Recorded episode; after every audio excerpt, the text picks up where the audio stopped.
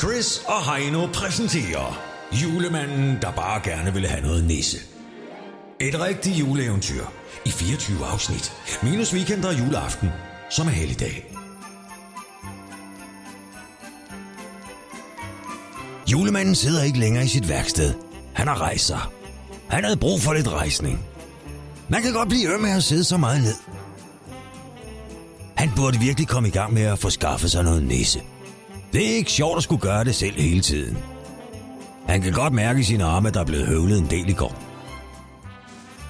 Men det spisebord høvler jo heller ikke sig selv. Han kan se på skemaet, at der skal høvles en del i december, hvis han skulle gå overskue julen. Det vil godt nok hjælpe med lidt god, frisk nisse. Men hvordan finder man bare noget nisse? tænkte han. Sidste år fik han alt det nisse, han overhovedet havde behov for. Han måtte lægge en plan for at få noget nisse inden jul. Internettet! Selvfølgelig! Selvfølgelig! Dumme julemand, tænkte han.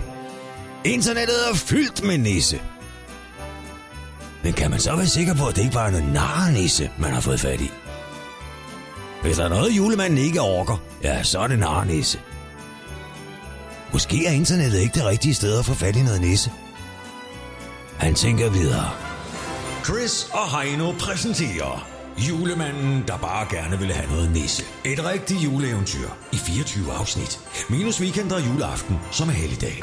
Merry Christmas.